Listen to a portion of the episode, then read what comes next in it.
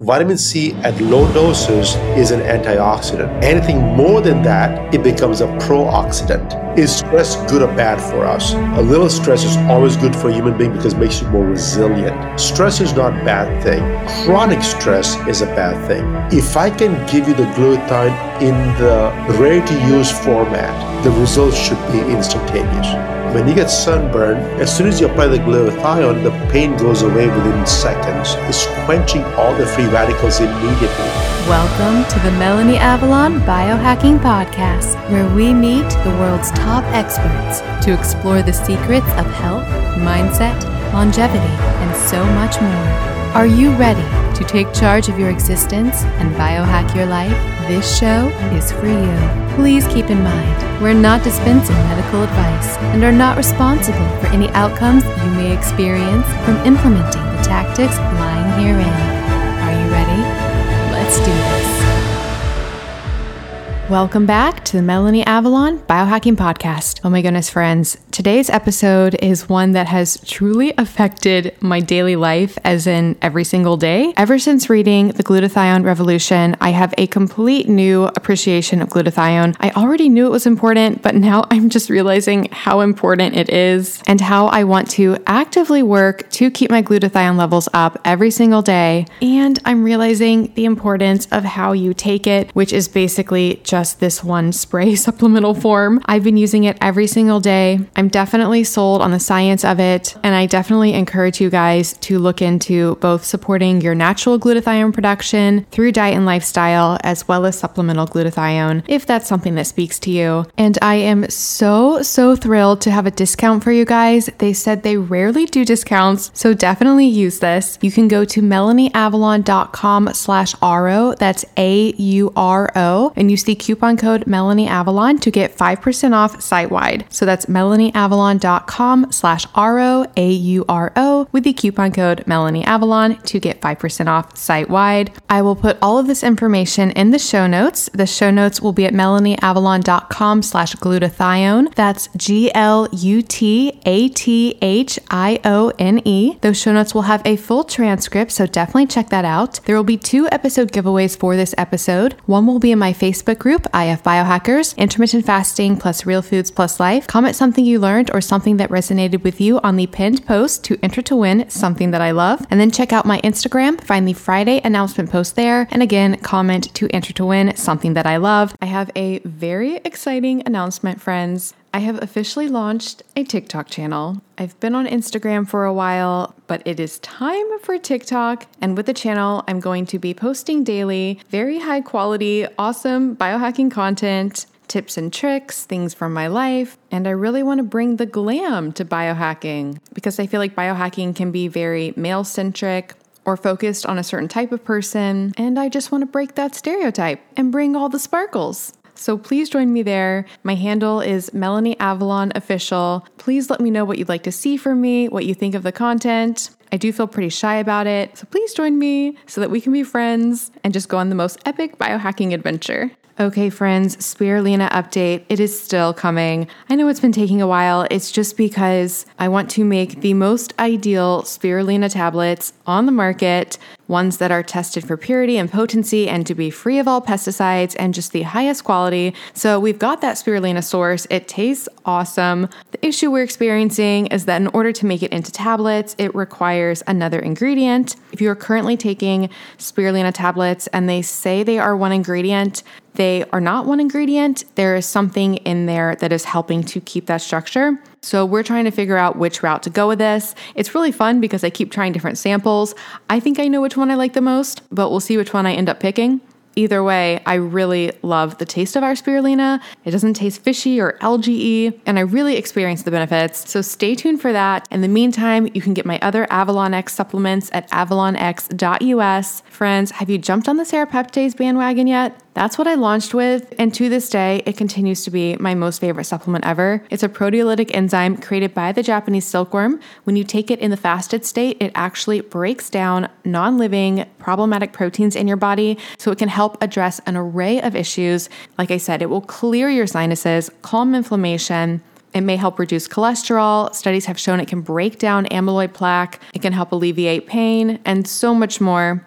I take it daily. It is one of the most important supplements in my arsenal. This is the new year. Start it off right. Get some serapeptase. You can get 10% off with the coupon code Melanie Avalon, as well as a 20% off code when you text Avalon X to 877 861 8318. That's Avalon X to 877 861 8318. Those codes will also work with my fantastic partner, MD Logic Health. For that, go to melanieavalon.com slash mdlogic. And of course, all of my supplements I formulated to be the very best on the market. They're tested multiple times for heavy metals and mold. They're free of all common allergens as well as problematic fillers, which goes back to that whole spirulina formulation issue I was talking about. They come in glass bottles to help prevent leaching of plastics into ourselves and the environment, and we even use the minimal amount of stickiness required for the labels to help with our environmental impact. To get these fantastic products, go to avalonx.us and definitely get on my email list so that you don't miss the Spirulina launch special. For that, go to avalonx.us slash email list. Another resource for you guys if you struggle with food sensitivities like I do, you have got to get my app Food Sense Guide. It's a comprehensive catalog of over 300 foods for 11 potentially problematic compounds. These include things you may be reacting to, like gluten, lectins, FODMAPs, histamine, oxalates, sulfites, thiols, whether or not something is a nightshade, and so much more. It even includes autoimmune paleo AIP status. You can learn about the compounds, create your own list to share and print, and finally take charge of your food sensitivities. It is a top Apple app often in the top 10 for the Apple Food and Drinks charts. And friends, get it now because I'm going to be updating it to a subscription basis soon. So you definitely want to get grandfathered in for life at one super low price. With the subscriptions, by the way, I'm going to be implementing some pretty cool features. So I need to do subscriptions to help support that. So, like I said, get it now before we change to subscriptions. You can get it at melanieavalon.com slash foodsenseguide. And one more thing before we jump in. Did you know there are over a thousand compounds found in conventional skincare and makeup in the US that have been banned in Europe due to their toxicity? If you are using conventional skincare and makeup, you are directly putting into your bloodstream toxic compounds, including obesogens, which can literally cause your body to store and gain weight. So if your diet's not working, you might want to think about what's happening with your skincare and makeup, as well as carcinogens linked to cancer. I'm not making this up, and just endocrine disruptors in general, which mess with our hormones. Thankfully, there's an easy solution to this. There's a company called Beautycounter, and they were founded on a mission to change this. Every single ingredient is extensively tested to be safe for your skin, so you can truly feel good about what you put on, and their products really work. I am obsessed with their overnight resurfacing peel, their vitamin C serum, they have shampoo and conditioner, skincare lines for every skin type, and incredible makeup. It's so amazing that Tina Fey actually wore all Beautycounter makeup when she hosted the Golden Globes. So yes, it is high definition camera ready. You can shop with me at beautycounter.com slash Melanie Avalon and use the coupon code CLEAN for all 20 to get 20% off site wide. You can get the latest updates from me, specials, sales, samples, and so much more on my email list. That's at melanieavalon.com slash cleanbeauty. And you can join me in my Facebook group, Clean Beauty and Safe Skincare with Melanie Avalon. People share product reviews and their experiences, and I do a giveaway every single week in that group as well. And lastly, if you're thinking of making clean beauty and safe skincare a part of your future, like I have, I definitely recommend becoming a Band of Beauty member. It's sort of like the Amazon Prime for clean beauty. You get 10% back in product credit, free shipping on qualifying orders, and a welcome gift that is worth way more than the price of the year long membership. It is totally, completely worth it. And I'll put all this information in the show notes. An important announcement, friends. My EMF blocking products are coming. Make sure you don't miss the launch special. For that, get on my email list at melanieavalon.com slash EMF email list. EMFs are actually classified by the IARC as a group 2B, possibly carcinogenic to humans. These are such a problem. We are exposed to them through our Wi Fi, our cell phones, our AirPods, and they are linked to so many health issues, including anxiety, migraines, headaches, even fertility issues. This is such a problem. Thankfully, you can address your EMF exposure. I'm going to help with that with my Avalon X EMF blocking product line. So again, get on my email list at melanieavalon.com slash EMF email list to check that out. All right, without further ado, please enjoy the show. Hi, friends. Welcome back to the show. I am so incredibly excited about the conversation that I am about to have the backstory about today's conversation it is about a topic that i personally have been wanting to do a deep dive into. It was literally on my list of topics to have a show about and that is glutathione. And when this incredible author his team reached out to me about his book the glutathione revolution fight disease slow aging and increase energy i was so excited and i was also really hopeful that when i read the book that it was going to really deliver on everything that I wanted, which would be, you know, a deepest of deep dives into the science. And it was that, oh my goodness, before reading the book, I was pretty much sold on the importance of glutathione, but after reading it, I just feel like everybody needs to know about this. so I have so many questions today. He's actually a fellow Trojan. We just realized we both went to USC and he now teaches at USC. I am here with Dr. Nayan Patel. He is a pharmacist, a health expert, and a thought leader in the industry. And like I said, the author of the glutathione revolution. So, Dr. Patel, thank you so much for being here. Absolutely. It was my pleasure to be here today. I have just so many questions for you. But to start things off, what is your personal story? When you were growing up, did you anticipate being the glutathione guy? Like, what led to that? Did you just have an epiphany one day? I mean, why are you doing what you're doing today with glutathione? It no, I did not grow up being a glutathione guy. I grew up as as every kid uh, out there wanted to a male kid I wanted to be an engineer and be in aerospace engineering and and seeing the world from the outer space. That was my that was my childhood dream when I when I was probably six seven years old. Of course, that that did not pan out that way, but it started off being a pharmacist in the mid '90s, and that's when it started the revolution of, of insurance companies dictating what we are going to be having for our healthcare for fellow Americans. And I saw very early on that this is not the path I want to be in because the insurance company is not going to give us the right option. They're going to give us the cheapest option.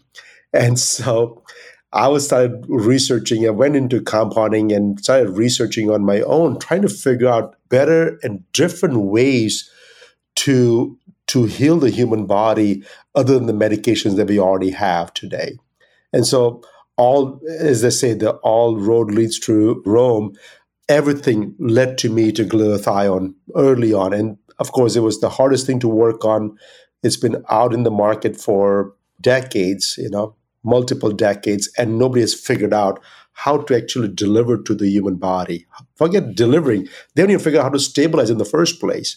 And so I had a big hill to cross and start off with been stabilizing the glutathione and then later on delivering how to deliver to the human body. But anyways, my whole focus started early on in my career to focus on that because that I thought was going to help me address a lot of the common issues that we have today.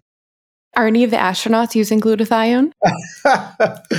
I hope so because it, it's we all do, right? We all travel in this aluminum chute we call the plane across the world. And this aluminum chutes is not made up of lead, unfortunately. So it's not blocking any of the cosmic rays.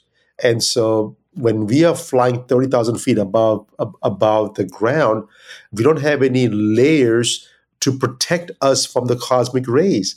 So your body is constantly being bombarded with this toxic rays that your body has to clean up one day, right? And so I hope the astronauts are using this product, but if they are not using the or not optimizing glutathione level, they should. Do you know if they've done studies just with like normal planes, people before and after a plane trip, the effect on their antioxidant status? No, I have not heard about that one yet. Sorry, but it just makes sense because we hear we hear all about the ozone layers, and we are going about the layers to to go across the world. So, in theory, it makes sense, but I'm I'm sure there's there must be some research out there. Well, okay, so many other questions. One one more question about your personal story, and I hope this isn't a controversial question, but when I hear pharmacists, oh, I don't think I've ever interviewed a pharmacist, by the way, but when I hear the term pharmacist, I get a feeling of the pharmaceutical industry and sort of a lot of the issues that you just spoke about kind of fighting against. What is your experience being a pharmacist? I just feel like you have a different end goal than maybe I don't want to make an assumption, but how do you relate to your colleagues? Like, do you find that the way you're approaching this is typical or is it kind of diverging from the norm? It is absolutely the complete opposite on what everybody else is doing. And when I talk to my fellow pharmacists, my colleagues, it's like they think I'm in a different world altogether because they don't comprehend what I'm trying to achieve. Their focus is disease management. I said, hey, you have a problem, we'll manage your problem for you. And I'm going the other way. I said, no, you have a problem, let me help you get rid of the problem. And that's a whole different mentality. Managing is relatively easy in the sense that you have tools to basically stay in in equilibrium or stay stay focused. But when you have to get rid of the problem it requires an entirely different mindset. And so when i talk to my friends it's it's really really difficult. And and as you might have guessed right now but i have very few friends left because i can't communicate with them Wow, that's crazy. A personal related question. You do talk in the book about how you found your, you know, your perfect partner and creating your line. I just thought that was so cool because I, I recently partnered up with somebody to create a product and I just really it can be really magical to find that person who really understands. Are you still working with him? Absolutely. He he was at the USC Keck School of Medicine in the in the research department with us when I was going to school and so when I graduated, I said, called him up. I said, you got to join us because we got a lot more work to do. And he was about to retire from USC. I said, retirement? Come on. The time you retire is if you're ready to give in, you know? You don't have to give in. You have a lot more to offer.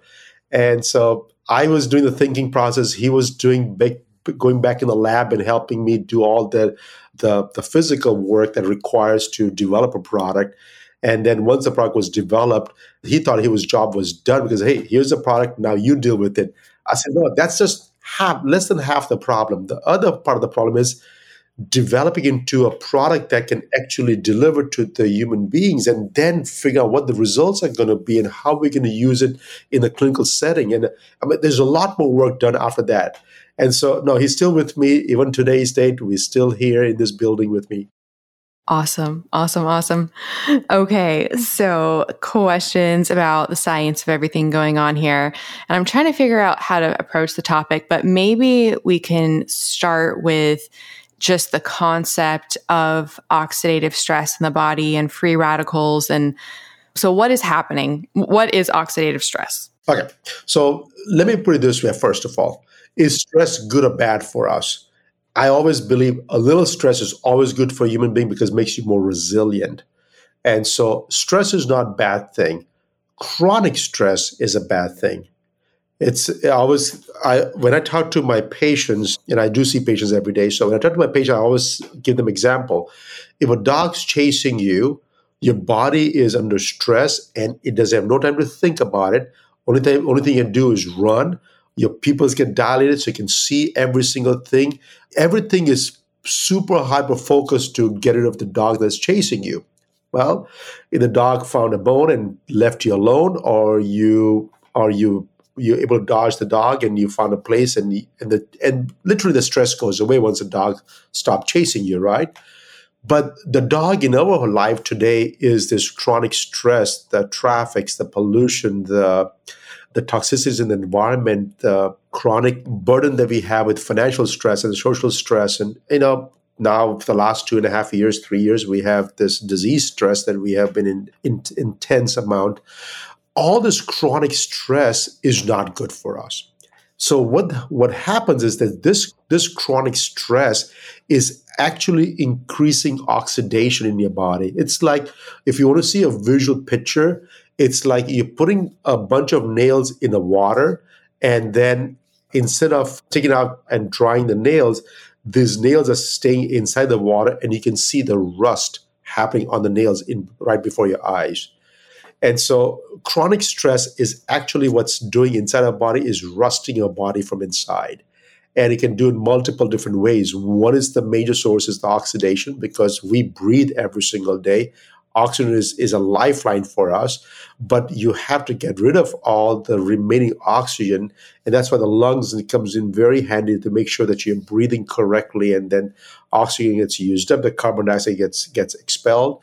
And any any oxygen that's left over, oxygen is, is a reactive species. It's we call it reactive oxidative species, ROS. And those species in the in your body can cause havoc and that's what we're trying to avoid. And when the end the the end thing when all the oxidative stress all, all the oxidative species increases in your body you can loosely term the oxidative stress but what it's really doing is that it's affecting your organs and your ability to function normally. Does that oxidative stress you spoke about the rust like could we see it if we looked inside? Would it literally look like rust? If you see well the thing is what you do see is you do see those spots now, you do see on your skin the age spots, right? That's your body's eventually rusting up and coming up on the surface, right? And so you do age spots. We call them age spots. We call them liver spots. And those are the physical signs. Those are the oxidized species that are actually surfacing on your skin. The same thing can, can also be inside your bodies. And yes, you can see those rust inside your body. And so, how does the body mitigate that damage? What is the role of free radicals and what's the role of antioxidants and in particular exogenous versus endogenous? Yeah. So this is this this is a great question because people always think about we want to solve a problem with exogenous supplementation. So everything that we do, oh, if we have oxidative species, let's drink some oranges, take some vitamin C, take some vitamin E, and so on and so forth. Coenzyme Q10. There's so many different products out there to help you to reduce that oxidative stress or reduce the oxidations or or in other terms that you take a bunch of antioxidants to help reduce oxidation. So that's all exogenous sources but your body produces endogenously glutathione to deal with the same problem right? Only thing that you need is all the substrate it requires to produce the glutathione i.e there are three different amino acids glutamine glycine and cysteine two enzymes and a catalyst like selenium to have this reaction happen to produce glutathione. And that's the endogenous source of, of, of antioxidant that the body produces to help with the excess oxygen species that we get from outside sources. Exogenous sources are good, but there are always limitations. So, to further clarify there, so glutathione on the one hand, and then antioxidants that we think of like vitamin C, vitamin E, all these quote vitamins. For both of those two categories, can both of them be endogenous and exogenous? Our body does not produce vitamin C at all. So it can only be from exogenous sources. What about the other ones like vitamin E and CoQ10 and things like that? So vitamin E is is extracted from the diet that we eat, so that's also exogenous sources. The CoQ10 is found intracellularly, so that is that is probably getting produced inside the humans. But keep in mind, you cannot take exogenous source of CoQ10 and get into intracellular levels. Same thing with the glutathione. You cannot take glutathione from outside and get into intracellular levels until now. So that was that's that's the technology that we have created. But all this for, for the last hundred years, we have the glutathione, we have the exogenous source of all these nutrients, but it cannot penetrate intracellularly. Why do you think we lost the ability to synthesize vitamin C as a species? Yeah, that's, I mean, humans are not produce vitamin C like other mammals do, right? Why do you think we don't have that ability? I have, again, this is an assumption for me because I, I do not know the real answer for that. I'm assuming that our body is produced abundantly glutathione. I mean, we have second most abundant molecule in body next to water is glutathione there, there's no need for us to have vitamin C in there when you have so much glutathione that we can have in our body. I read that in your book about being the second most abundant next to water. And so I don't know the total amount of molecules total in the body. So it's hard for me to get a picture of what that even looks like. Like, I mean, does that mean we're just saturated in glutathione or just compared to all the other molecules, it's the second most abundant. Yeah, it's just comparatively.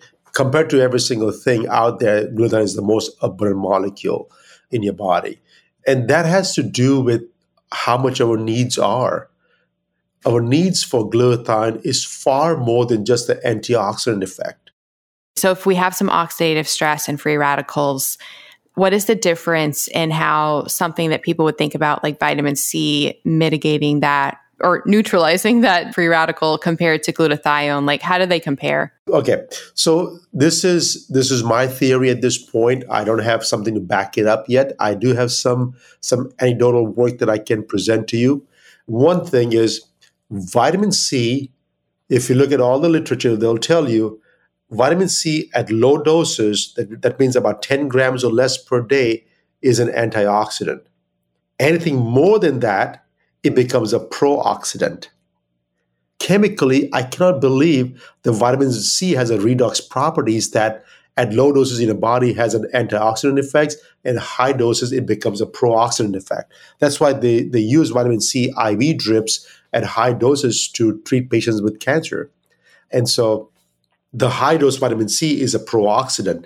And so this is my theory, and I think I can back it up pretty well, is that at low oxidants, what's vitamin C actually doing is it's reviving oxidized glutathione inside your body. So GSH is the abbreviation of glutathione.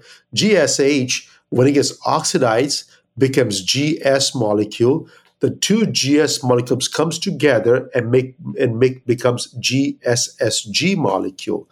GSSG molecule is oxidized glutathione, is stable, and it revolves around in, in your body, and you can easily measure that in your blood uh, with a simple blood test. So that that part is easy to measure. But this GSSG molecule can again revive itself and become GSH again by accepting electrons from vitamin C. And so so we're assuming, and I'm I think I can pretty make a pretty darn good case that at low doses, this vitamin C is actually what it's doing is giving the energy back to the glutathione and is reviving itself. It's those uh, I, I, when I play video games with my kids, the kids goes, "Daddy, Daddy, come on, come on, give me that that jump, right? Because I'm dying." And so they get this jump, and and the and the person revives in the video games. Same thing in, in the human body. We have we have all this glutathione, oxidized glutathione in your body, and instead of using outside, uh, you, instead of using your own body's energy, is getting energy from vitamin C to revive itself. If it's going from GSH to GSSG back to GSH, is it taking a hydrogen from the antioxidants? Yes, exactly. Okay. Or where else could it get a hydrogen from? I mean, a, any of the antioxidants, right? So vitamin E has that uh, similar components. A lot of amino acids have that too. The the low grades available all the time. Vitamin C is by far the cheapest and the most popular one because there's a lot of different places you can get vitamin C from. And so that whole process of so GSH being the quote active form that can, you know, do the benefits that we want and then this stable neutral GSSG form that is sort of inactive, it sounds like, and then back to GSH. So that whole process, practically and realistically, like how fast is that happening? Is there a central mechanism in the body that's determining like how much that's happening, or is it on a case by case basis? I think it's happening pretty fast because the glutathione molecule, the, the simplest term I can exa- uh, give an example is that let's say if you get sunburn.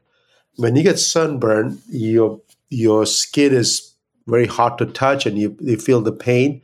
As soon as you apply the glutathione, the pain goes away within seconds, right? And when that when that pain goes away within seconds, it, there's two things happening. One, the absorption is pretty good. The second part is is quenching all the free radicals immediately. If on the sunburn, if you apply vitamin C, oh my goodness, you'll burn. That'll hurt. Oh my gosh, right? Just imagine if you're applying vitamin C on a burn, sunburn victim, oh my goodness, you probably they'll probably scream at you, right?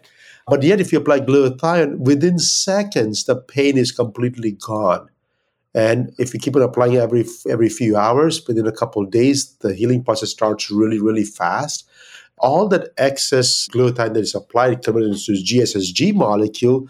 Now, if you apply the vitamin C, some other parts of the body, or just take oral capsules of vitamin C, it will help revive those glutathione back into GSH molecule. Okay, wow, gotcha. So when you, well, I guess we, need, we need to discuss the actual avenues. So historically, what have been the avenues for people trying to supplement glutathione? I mean, I'm sure people are pretty familiar with IVs. I know a place I go, they do intramuscular shots. There's been oral. What happens in those different avenues? So there's so you you you mentioned a few of them, right? Oral capsules. There's oral liposomal technology, liquid that people drink up. There's an intravenous form of glutathione that people have it. Then there's all these lotions and soaps, and I mean, the rest of the world has a lot of different products of glutathione. That those all those molecules. There's this few things that we have to worry about. First, glutathione is is actually a protein it's a three amino acid protein, which is one of the smallest protein. When when people think about protein, people think about large proteins that are anywhere from 100, 200 to and more amino acids linked together to make a larger protein. But this is a very small tripeptide protein. But when you take the protein by mouth, the body actually breaks it down into various amino acids, and then it takes those amino acids and use up to as as building blocks. So there was a study done at, at, at, Texas University in 2010 where they took some patients and they gave them this oral capsules as well as oral liposomal form because they, they think that liposomal form is more stable, so it bypasses the stomach and and so it goes in the intestine gets absorbed over there. Regardless of where it gets absorbed, the body breaks it down into various amino acids. So there was zero increase immediately into the red blood cells when, when they consume oral glutathione.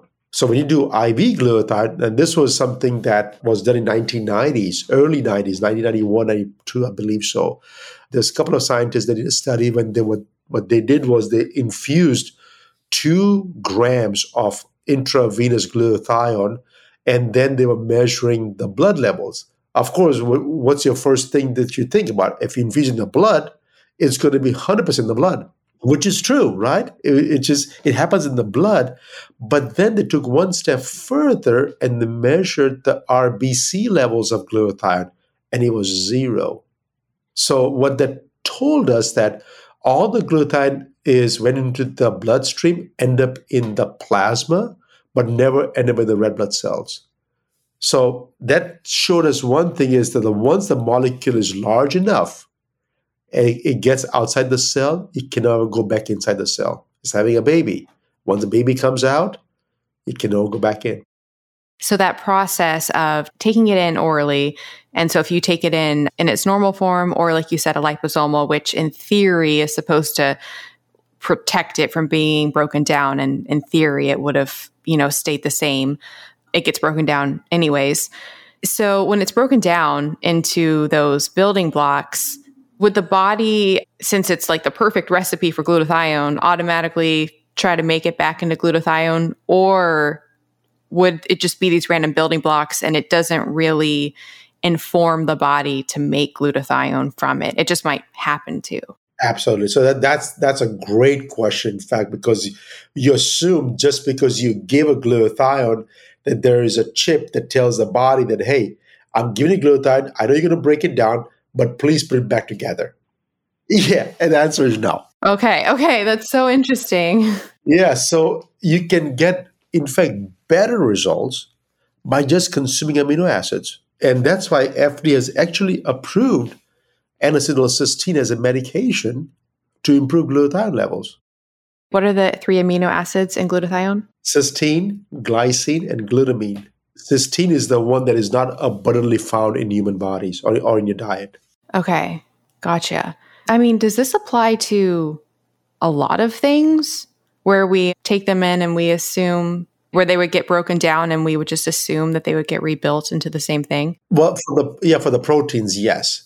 2022 this year, the biggest push is to people are using all kinds of peptides. They have peptides in the skincare, peptides in injections, peptides in oral capsules. Oh my God. peptides all over the place, right?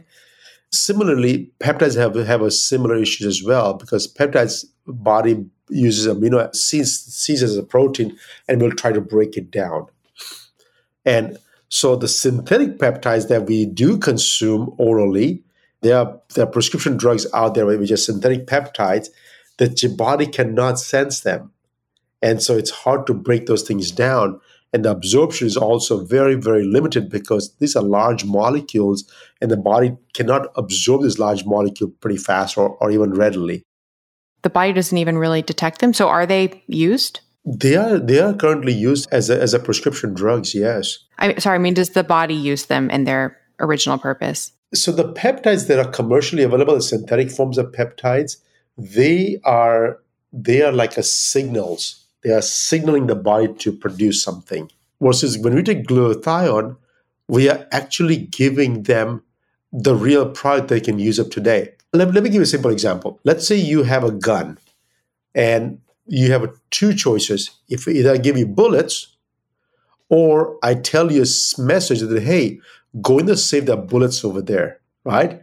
Glutathione is giving you bullets. Use put in your guns and shoot them now.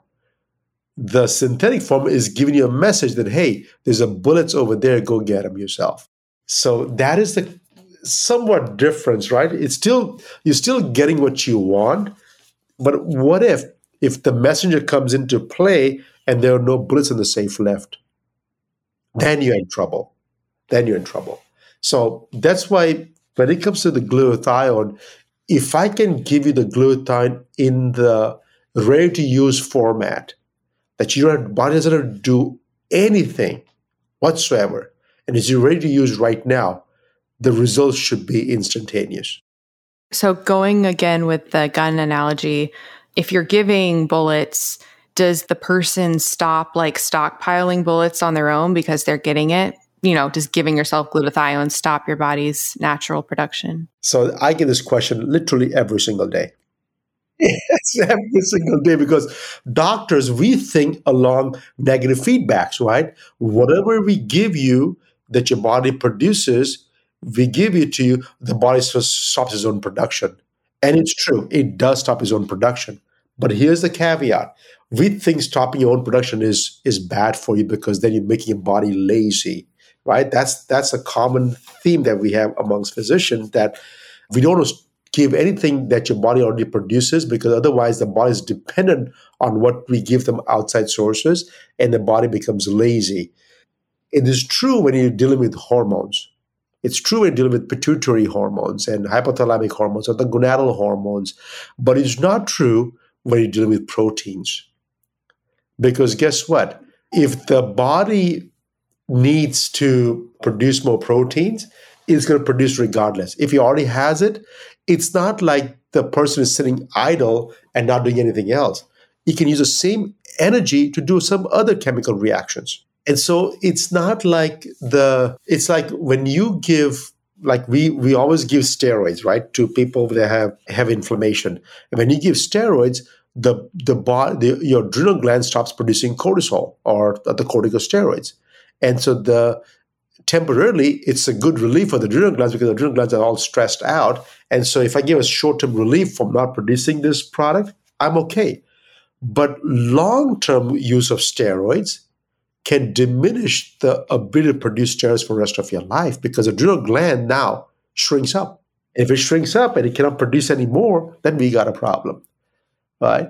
And so, but when it comes to the glutathione, it's producing in every cell intracellularly. If it doesn't use the energy to produce glutathione, it will use the same energy to produce something else. Is it kind of like the difference between so like the adrenal gland situation would be like if you had a person and you gave them lots of money and they just stopped getting a job and just stayed at home and then, you know, they were kind of helpless compared to the glutathione where giving somebody a lot of money and they use that money to like make more money and do lots of stuff and like, you know, they became more successful. Yeah, so then I, and I just correct when you give money to somebody, it tells them that hey, you don't have to work, and here's the money to to to live your daily life. And more than likely, we all know that they're not going to live long enough because the body does not is not going to be conducive for work for doing the work because it's not used to doing work. Versus when you give glutathione to somebody, is actually what it's doing is that it's not just giving you money to spend. Instead of giving you money, it's is basically loading up your bank deposits or loading up something else where it said, hey, the money is there for you to use, but you cannot spend it in your hands right now, right? If, if you want to spend it in your hands, that's good enough. But you but it's there plenty for it. But now you have to go work for for for uh, for using it up. I'm not sure if that makes sense or not, but I'm trying to give the same same example. It's because it's not the same. Giving glutathione to the body does not make the body lazy at all. In fact, it's it's giving the ammunition to deal with the daily problems. And all the excess glutathione that your body takes is is all the excess you just pee it out. So let's see you have a do you have a monthly expenses of five thousand bucks a month, and I give you hundred thousand dollars a month so what happens is that 5,000 you'll use it up, 95,000 you just go dump it. Just goes away. Hi friends. Do you want to come hang out with me and Dave Asprey and so many other guests I've had on the show? You simply must come to the 10th annual biohacking conference. May 30th through June 1st in Dallas, Texas. And of course, I have a massive discount code for you guys. I went last year to the one in Orlando, and it was one of the most fun times of my entire life. I met and got to hang out with so many guests that I've had on the show. I met so many of you guys. And of course, there's lots of Danger Coffee and Dave Asprey approved meals and dry farm wines. And that's just the social aspect. The conference itself is mind blowing. They have this incredible expo where they have all the biohacking supplements, all the biohacking things. You can learn about them, try samples, meet the creators and founders. If you haven't tried a lot of biohacking things, it's a great chance to actually try them out in person. Things like BrainTap, infrared sauna, hyperbaric oxygen chambers, and so much more. There are so many incredible speakers as well. You can hear talks from people I've had on the show, like Paul Saladino, Dr. Daniel Amen, Dr. Sara Gottfried, Dr. Mercola, Dr. Anna Cabeca, and that is just a few of them. I seriously had the time of my life last year, and I would love to hang out with you guys. And you can get 35% off tickets. Just go to melanieavalon.com slash biohacking conference and use the coupon code BCMelanie to get 35% off your tickets. That's melanieavalon.com slash biohacking conference with the code BCMelanie to get 35% off your tickets. This code can be used for general admission or for VIP access. Seating is limited. They do sell out. They sold out last year. So get your ticket now. And if you come, definitely let me know because I want to meet you. So hopefully see you guys in Dallas. MelanieAvalon.com slash biohacking conference with coupon code BCMelanie. Get your tickets now. I'll see you guys there. You talk about the levels of glutathione as people age. So, what is the likelihood that somebody would take glutathione and, and would have extra? Or do most people really need it? Well, most people after the certain age, like, And when I say certain age, I cannot give a definite answer, but my theory thinks that by 30, you need some sort of supplementation. By 40, you for sure need supplementation because your body's ability to produce glutathione reduces as you age. Because keep in mind, requires the three amino acids and the enzymes. And if you don't have, if you have all the building blocks but no enzymes, your body cannot produce glutathione. And so as you age, the enzyme starts de- uh, depleting. Your diet keeps on changing, and so but our needs never reduces. In fact, our needs keeps on increasing. Right? As soon as you turn 21, only you can legally drink now. But they don't realize that that alcohol is a solvent that is toxic to the body. That the body has to neutralize it, conjugate with some glutathione, and get rid of it. And so every time you drink alcohol, and physically, if you think about it visually, glutathione is actually conjugating this alcohol and getting rid of it. And if you don't have enough glutathione, guess what? That's when you have trouble drinking so much. The person that drank so much beers in the 20s, even if they drank two beers in their 50s, they're going to have a hangover. Can it ever be something like alcohol? And we could talk about like exercise could alcohol ever be a low enough dose that it has a hormetic effect, or is it always going to be a net loss, you think? So, alcohol is a, is a solvent, and, that, and that needs to get neutralized anyways, right? So there's a very low dose of alcohol that your body can can basically use it up.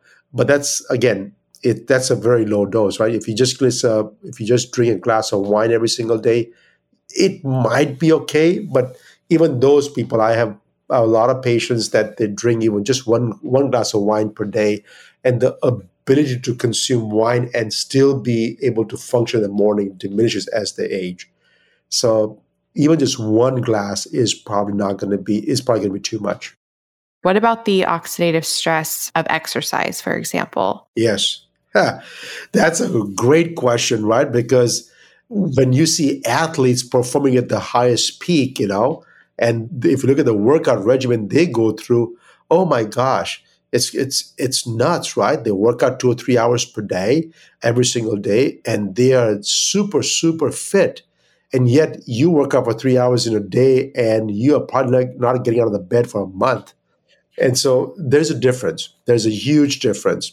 So it's working out any kind of strenuous exercise is producing intense amount of oxidative stress in your body, right?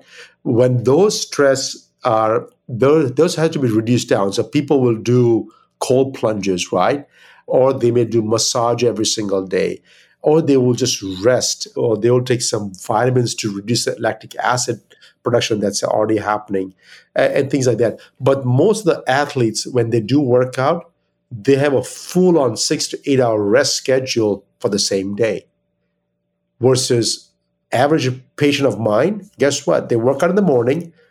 Then they have to get up after the working out make all the food for lunch and dinner for breakfast and lunch for the for the day pack up the lunch pack up the kids lunch and get in the car and go to work. Work work work come back home probably eat, didn't have a chance to eat properly, come back home, and now you have to make dinner. I mean, it's it's on the go, and then the only time you have to time to relax in the evening, you watch TV or do something that is not supposed to do, and now you, all of a sudden you can't sleep at night time because you're all wired up, and so sleep gets disturbed. You wake up in the morning, and the whole cycle starts again. There's no rest. There is no rest, and if there's no rest, then even a little bit of exercise is too much for you.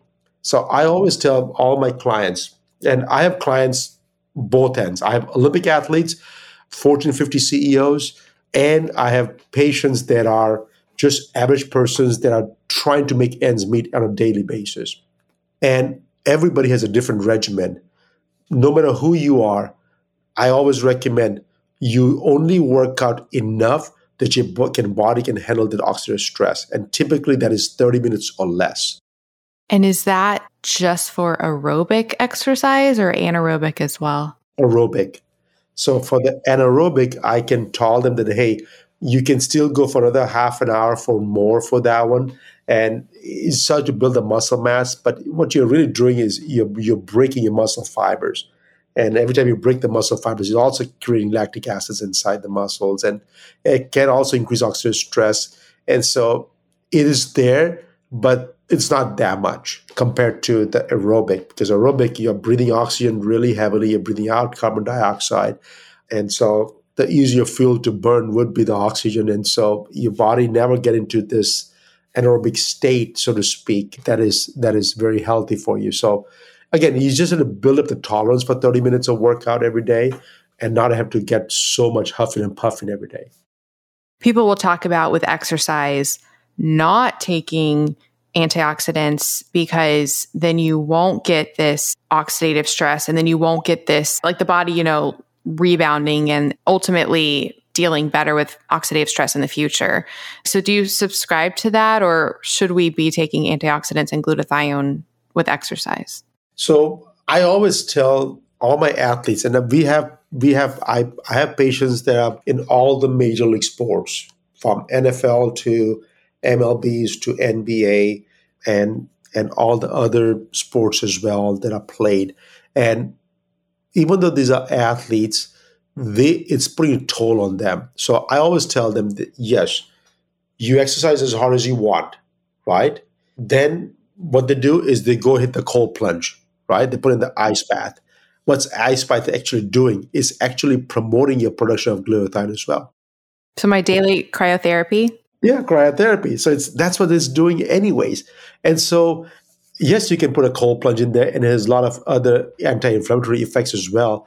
But that is not going to stop production of glutathione. Your body is going to produce a glutathione, and so yes, you want to use a glutathione, but you want to use it after you exercise, not before, because if the absorption is so fast, then you want to wait until you have the enough stress in your body to to make a physical change in your body, and then all the excess oxygen, I want to get rid of it because that's what that's what you're trying to do when you relax is trying to get rid of, rid of all this excess oxygen that has been created in uh, in your body.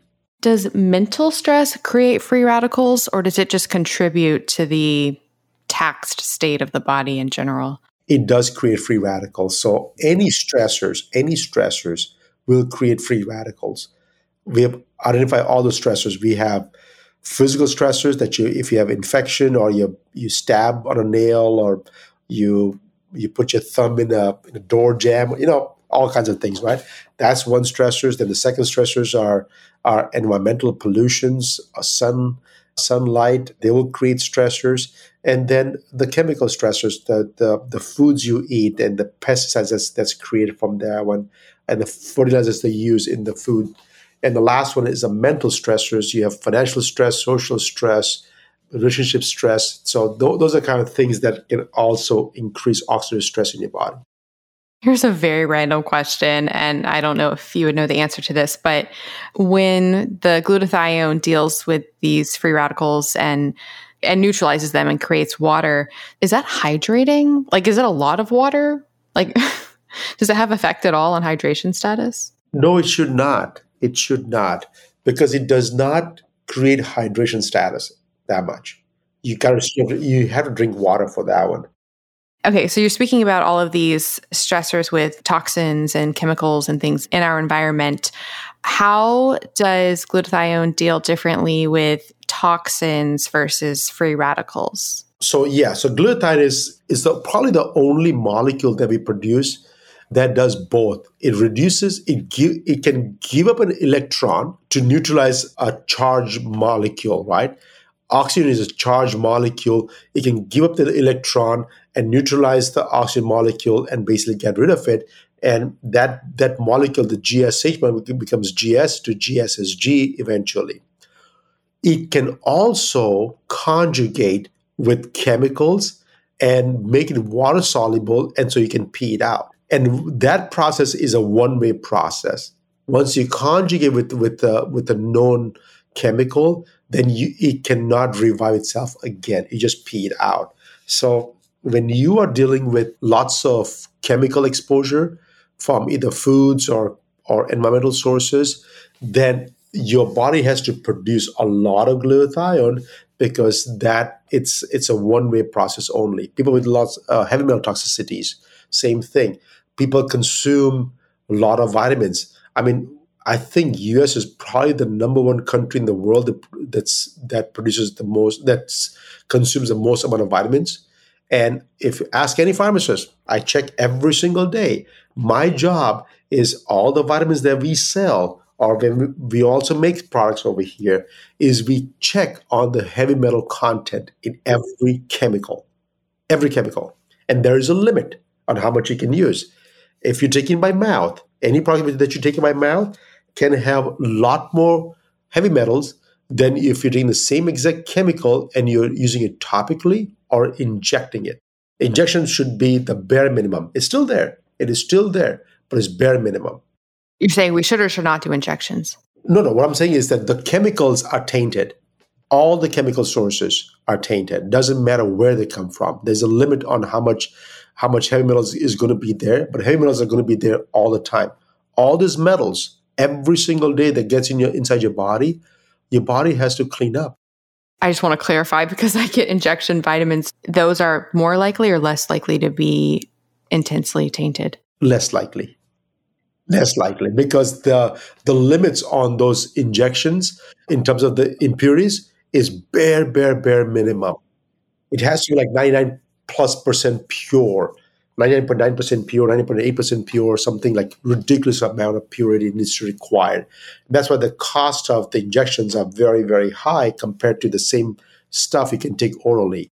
So, I mean, that's a bit of a shocker. So, I mean, I've been talking for so long about the importance of vetting the supplements that you're taking. And so it sounds like you could be doing a lot of damage if you're, you know, taking the wrong supplements.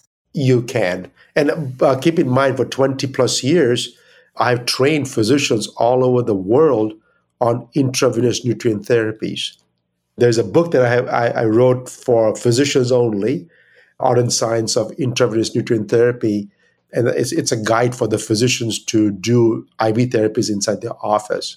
And I've trained thousands of doctors in my 20 year career and how to do IV therapies. And so I, I was a strong advocate for IV therapy. I'm still am, am today as well. And the chemical source is where I got all the information from as to how we can do a good job and have benefit to the patients without increasing toxicities. Wow. And so if people are getting IVs at most places, are there really stringent criteria or should people be concerned with getting IVs? The the criterias are are stringent, but at the same time you still have to follow your due diligence to making sure that you're going to a reputed healthcare provider. Because keep in mind, there are not enough inspectors in this world to check up on every doctor that's giving IV therapies out there. The biggest thing that, uh, that the government did was they basically went after the makers of the injectable medication and made sure they were in proper compliance. And once that got into place, of course, the next goal would be to go after the providers and see if they are doing a good job mixing those vitamins together before injecting them. So, is it more likely? Because I know there are a lot of like corporate type chains that you can go to. Are those more likely to be because they're a corporate situation safer than like a random person's office, or is it really just a case by case basis? It's a case by case basis everybody i mean when they're corporate offices what they what they have in place is is a good management structure at the end of the day it's the person that's making the bag for you is the most important person. You can have a thousand locations but that one bad person that's making the bag is sloppy now all of a sudden you have a tainted bag. It doesn't matter how big the firm is you got a tainted bag so the person making the bag, like in the office who gives you the IV, or the person who made the supply that was given to the office? The person that make the bag in the office. So the doctor's offices will, will buy all the all the supplies from a drug manufacturer, and then they'll take all these vials and then they take portion of all these vials and, and make into a uh, into an IV bag, and that bag gets infused. So for all your listeners, one thing to remember is ask, ask, when was this bag made? If it's more than four hours, never infuse it. Oh, okay. This is so good to know. Any other questions to ask? Is that the main question? That's the main question I want to ask is how when was the bag made? And so if it's more than four I, I ideally like to infuse my bag within an hour of making the bag. But if it's within the four hours, I'm still okay with it, right? After four hours, I am very highly skeptic. So if, if your infusion is, let's say, two hours or an hour, then you will reduce the time by another half an hour or an hour, right? So let's see if your infusion rate is one hour for the for the bag, then the bag has been made at least three hours before. Does this apply as well to the like sub Q and intramuscular injections? No, those are those are instantaneous, right? They, they draw it up and they inject it. So there's no mixing going on. The only time you you ask those questions is because there's a lot of chemicals being mixed into a bag before they infuse it to you. And the glutathione eh, can never be in a bag ever, and can never be IM either. You cannot give a shot in a butt of glutathione. It's acid. I've had intramuscular injections of glutathione. I'm sorry. there's no need for it. In fact, even the we were the largest producer of intravenous glutathione in the country. Of intravenous. Of intravenous. And then we stopped it in 2019. And the reason is because in 2020, this book was published. And so, and the, and the, once I know what I know, I could not see in my doctor's eye and tell them that, hey, this is a good product. The half life or the effect of an IV glutathione that you know you no longer do compared to which we haven't even talked about your version of the spray. How long does that glutathione last in the system for both of those? And and what is your version? So the uh, intravenous form of glutathione, again, back going back to the study that was done in 1990, 1991, I believe. So they showed that after two grams of intravenous IV, uh, intravenous glutathione, the half life on average was about 14.1 minutes, plus or minus nine minutes. So, as the best case scenario, it was in your body for 23 minutes. The worst case scenario, it was in your body for five minutes. And the reason is because nothing, not a single molecule of glutathione, end up in the red blood cells. It was only in the plasma. And once it's in the plasma, it hits the kidney, just kidney just, just peed out. So in 30 minutes, you probably will have the most expensive urine you can ever have. So in that situation, let's say that you are really in need of glutathione. Let's say you're like just super hungover or something. Would you get a benefit from that IV or is it literally just in and out, not even helping anything? So it, it does help for 14, 15 minutes. So for so you give me an example of hangover, right? Hangover is basically it's a neurotoxin that the alcohol dehydrogenase ens, uh, the enzymes basically breaks down the alcohol into alcohol uh, metabolized acetaldehyde. And that acetaldehyde is neurotoxic. So that's where the headaches are coming from. So what glutathione does is it, it helps metabolize the alcohol but not the acetaldehyde. So even if you have, let's see if if all your alcohol in the system is already been metabolized, then you, my friend, you're gonna have a hangover for a long time, right? It's gonna be a for the whole mornings or late afternoons, or maybe the whole day. It's it's gonna be miserable. But if you can reduce the alcohol itself, then the like night after drinking, then the next day when you do wake up, the conversion to acetaldehyde is very, very little. And so you still had the buzz all night, but you probably would not have any any headaches in the morning. If you had a glutathione IV while drinking, you probably, I mean, would not have too many negative side effects, or that would really help. I mean, I know that's not practical, but I'm just trying to understand like what's actually happening. So I'm picturing myself at a bar, IV pole, and and ordering my my my favorite scotch. I said, "Hey, can I have a couple of scotch? I said, what is that? I said, well, just, just making sure that anything I put inside is getting neutralized immediately. It doesn't help, right? Because people that drink alcohol are drinking for the, the neurotoxin, right? The buzz. Right, right. Yeah. So, yeah. So you wouldn't get tipsy, maybe? Yeah, you, you, you might not. You might not. Or what I do see that happens is that now they consume more alcohol because they're looking for that buzz and they're not getting it yet. So eventually, eventually they're going to get it because keep in mind, an average time you spend drinking is not for 14, 15 minutes.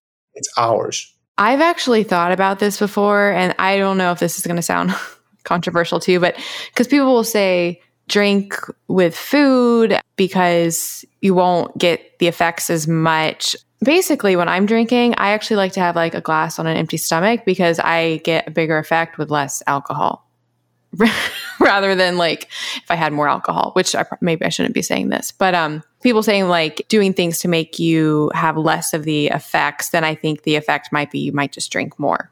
So it could be an issue. One thing I did realize that Melanie, at least you're a human being, that you do drink alcohol, right? So that's a good sign. We don't have to be buzz all the time, but at least you enjoy once in a while an adult beverage. That's that's not a bad thing.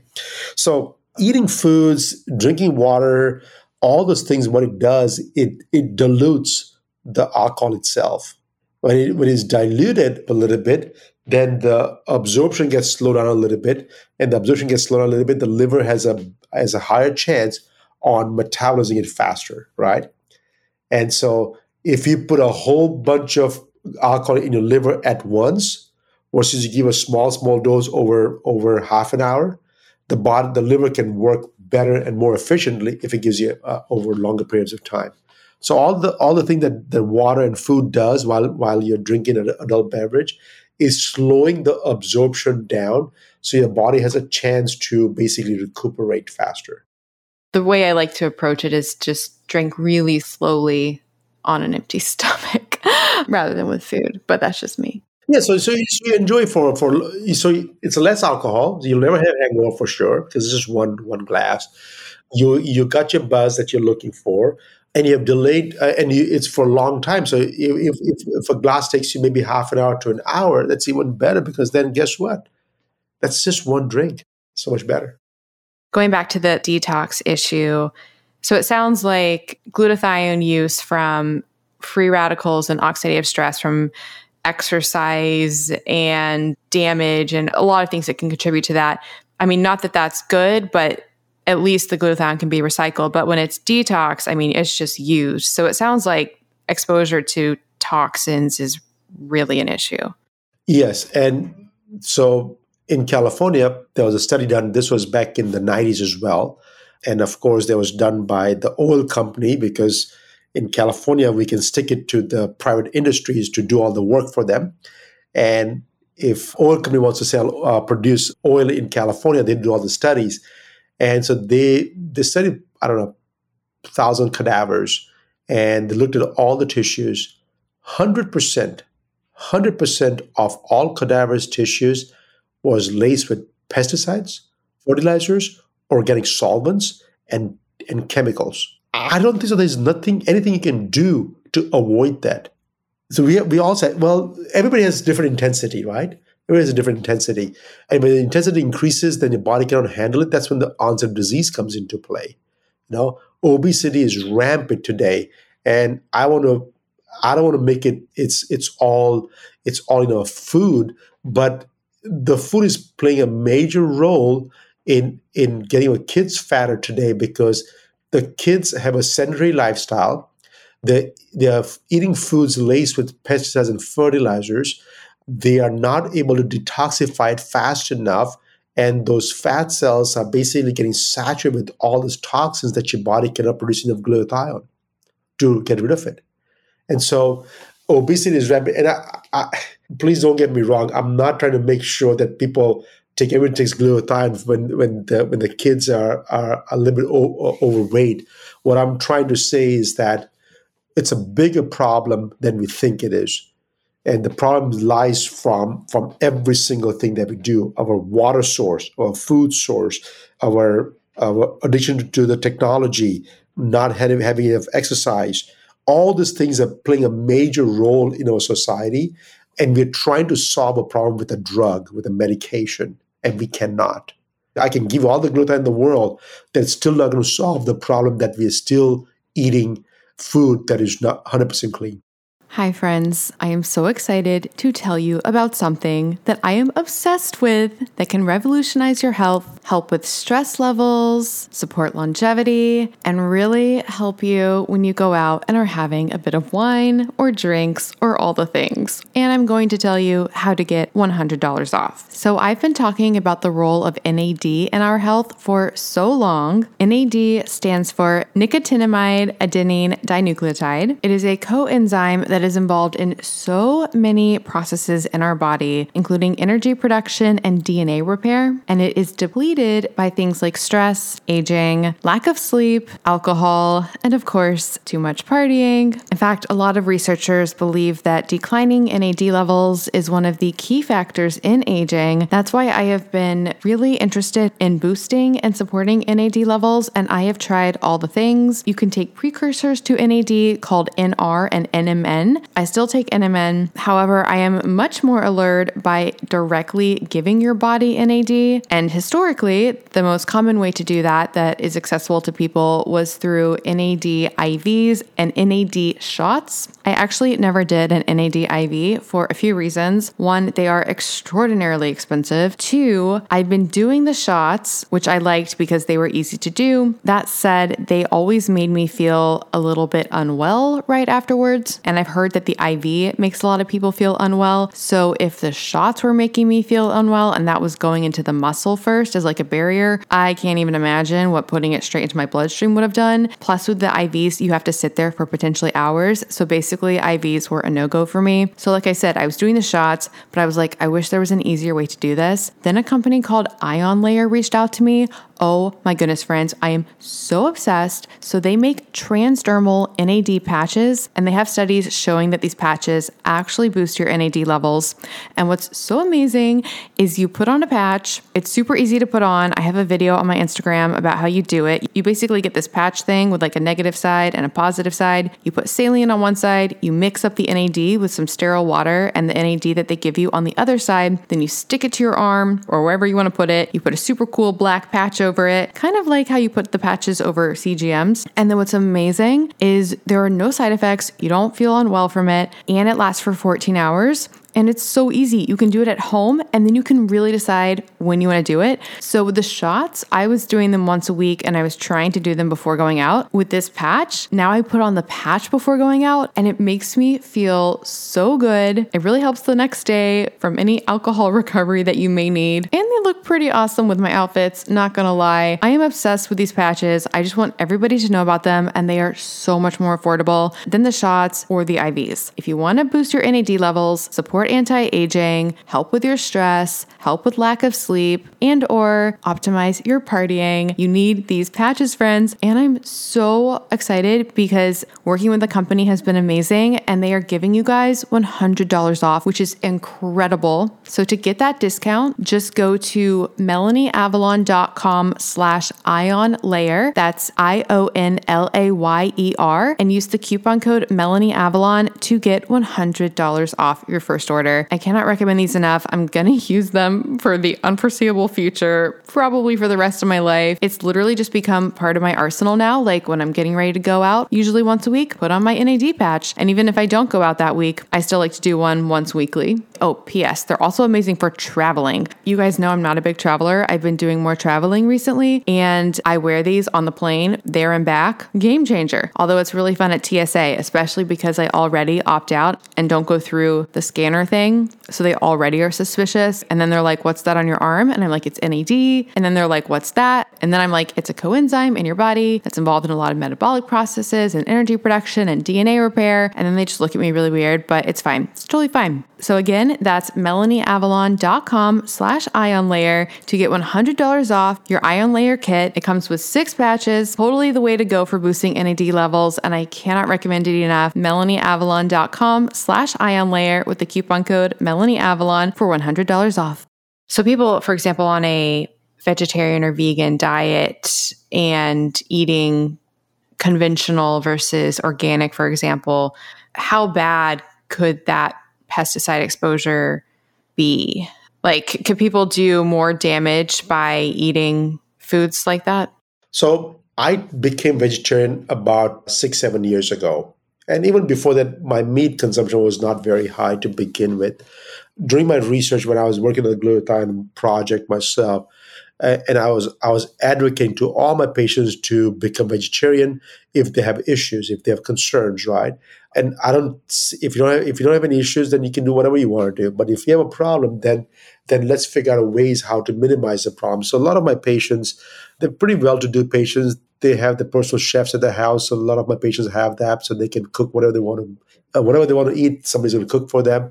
So they have the avenues and the means to make themselves healthy if they choose to do so. And so we went vegetarian. We went organic on at least the dirty dozen, right? There's the those those 12 products that has the highest amount of pesticides and fertilizers into that one.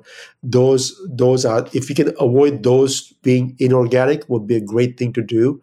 That will all I can tell you is you can minimize the problem, but you cannot get rid of the problem. And so all the tips I have in the book on how to minimize the problem is to eat the dirty dozen cannot be inorganic, has to be organic. If you can try to be a vegetarian, I'm not vegan myself. I should be, but you know what? I love my dairy products so much. So I, I'm not vegan yet. But yeah, our body processes vegetables, fruits and vegetables much, much more efficiently than meats. And so so being said that meats are are are okay for a good protein source, but the fermentation process that that's how the body eliminates the foods we eat. The meats are not supposed to be fermented, and so the meats doesn't get fermented in the elimination pathways, and so meats can cause a lot of inflammation. And when the and the body is inflamed from inside, yes, they they need glutathione to reduce inflammation down. And so our need for glutathione increases when especially when you eat a lot of meats. So can we quantify that with the meat? So is it only after a certain amount of meat that there's that issue with fermentation byproducts? No, no, no, no, no. The fermentation is the is the way. So average human intestines are 21 feet long. And so to the food has to go through the 21 feet of processing tube before it comes out the next day, right? So this processing tube, we call it intestines, they process the food by by basically fermenting it. And the fermentation process, it extracts the, all the nutrients out of it. Meats cannot be fermented. So if it cannot be fermented, it causes inflammation. But basically the body sees this as a foreign object and it starts producing anti-inflammatory markers because the body is getting inflamed because it's trying to see, hey, what is this foreign object into my colon? Let me get rid of it, right? And so the everybody that even the smallest amount of meat has to have some sort of inflammation inside the body. And local inflammation is okay because the body can deal with it. It's the constant inflammation of your body that's an issue. Because like vegetables have protein as well. So is there something special about the meat protein that creates that effect compared to vegetable protein? Yeah, the tissues, right? The animal protein. I wish we just eat the proteins. And yes, you can eat the proteins by itself in a form of a shakes and and you know they, they buy they sell those protein shakes and some are made from animal source and some are made from vegetable source. Those are different because those proteins can be broken down by your body, but not really because you have to chew to produce the enzymes. So most of the protein shakes that you buy, a good source, will have digestive enzymes built into it. So the digestive enzymes will help break down the proteins to do that. But when we eat the the meats, what we are really eating is the tissues, the muscles. And so those tissues, yeah, to extract the protein out of there is little, is a little harder, but at the same time, it's a tissue that's causing the inflammation uh, inside the body. What about the protein is hard? Just the way that the proteins are connected, or like why is that harder to digest and having that inflammatory effect compared to breaking down, again, like vegetable protein? So, vegetable proteins are not that large to begin with. Plus, the vegetable proteins are not a complete protein, anyways. So, like for example, if you're going to eat uh, seeds, lot of, uh, if you lot, lot of seeds or lentils, then you have to eat some sort of grains like amaranth or millet to make uh, to combine them as as one complete protein. So you're getting the proteins from two different sources to make it a complete protein. But in actuality, there is no complete protein in any animal, uh, in, in any vegetarian diet. So it sounds like there could be issues with breaking down the animal protein. What about with the plants? You know, all of these protective compounds that people talk about, like gluten and lectins and, you know, other compounds that might have an inflammatory potential. Are, are they a concern? So those components that are the, in, the inflammatory components, those are genetically modified. And that's the another issue. That's a whole other can of worm. That we can talk all day long on that one too that's that thing is completely different because those genetically keep in mind today there's all the fruits and vegetables. There's a whole big gene lab out there looking trying to perfect the shape the size the taste the color the texture everything. They have mapped every fruits and vegetables out there and they're trying to figure that portion out to see how to get the most how, how to get the best looking fruits and vegetables with the best taste with the highest amount of nutrients. They, and they have been genetically modifying those those products to do their part. And by the way, as of yet, we have yet to perfect even one vegetable. I recently interviewed Mark Schatzker, who has a book called The Dorito Effect and also The End of Craving. It's all deep dive into all of that. And it was really, really fascinating. So another question about the dietary choices. So I was Googling and I I thought I really thought that there would be a lot of studies on this, but I couldn't find that many studies looking at like vegans versus omnivores and glutathione levels. I did find a few. They were mixed. Like some found that vegans and vegetarians had lower levels. Usually the hypothesis was due to the need for those specific, you know, cysteine and glycine and glutamine. Cysteine is the one. Yep. Some found comparable. So I'm just wondering, like, stepping back, because I know a lot of my listeners eat animal protein inclusive diets. And so if you could, you know, buy like regenerative or an organic meats that don't have the potential toxins that go along with that, is meat a good substrate for glutathione because it can have preformed glutathione and the building blocks? It does. And, and you're right about that one. That one I cannot deny it because vegetarian diet, as much as I, I would love to be on a vegetarian diet myself, I need the cysteine. Cysteine comes from the milk products, right? The whey, the whey isolate has cysteine is in there. It's hard to get cysteine in your vegetarian diet. You can still get, but it's it's it's it's not that easy. So the meat source becomes extremely important for that because those meat sources, there's quite a bit of meat sources. I think it's listed in my book, all the all the animal proteins that you can take that has that can increase the glutathione level to, to be the best. And so it's absolutely necessary to have both. When I do my pros and cons, I have to figure out that I have all the tools in the world and I have to decide which tools I'm going to use. And so I decided that, hey, since I have I've already figured out that I can take the glutathione from externally in a topical solution spray form and increase my glutathione level, then I will not need the meat source to increase my glutathione level for that reason. And so I'm just using using a tool to figure out what's right for me personally. But everybody is different, right? Everybody has to do figure things out for themselves. Some people eat meat because it's not just a good protein source, but it's it's really helped them stay lean and more agile. People they want to eat a vegetarian diet, they are very frail and but they're strong, but they're just frail and they, they look frail. But by all means, they're pretty strong from inside. And so it, everybody has a different persona. So I want to make sure that everybody understands that you have to use all the tools that are available to you today to, to make the right choices. I cannot tell you that, hey, oh, one particular diet is going to be good for you or not. What I can tell you is that use the diet as a as a source for nutrients for your body, right? It's like a if you buy an expensive car and on the car it says unleaded gas only.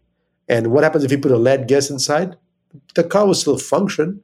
But what happens? All the parts inside are going to get a lead inside and eventually get clogged up. And all, all, of a sudden, the fuel injections are not going to be working and you're going to have this car not function at an optimum speed. And so I wish we have a, something on, on below our nose saying real food only.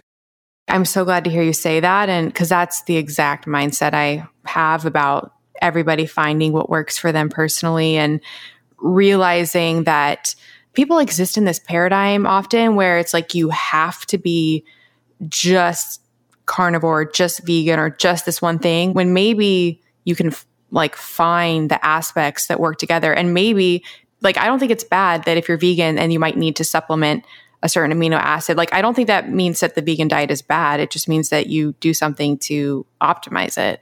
Actually, one of the studies I was looking at, it's literally what you just said. It was looking at the glutathione levels of the different populations and it found that there was a risk for vegans for low glutathione levels but that lacto ovo vegetarians actually had higher glutathione levels than the omnivores. So there's just like a lot of nuance there. And there's the role of privilege because, like with the vegetarian situation, you might have to like supplement to make it the optimal form. But then on the animal side of things, like you might need to get, you know, versions of animal products that aren't conventionally raised due to toxins that might be in there. So it's just, yeah, it's just very nuanced. And people have to find what works for them for sure.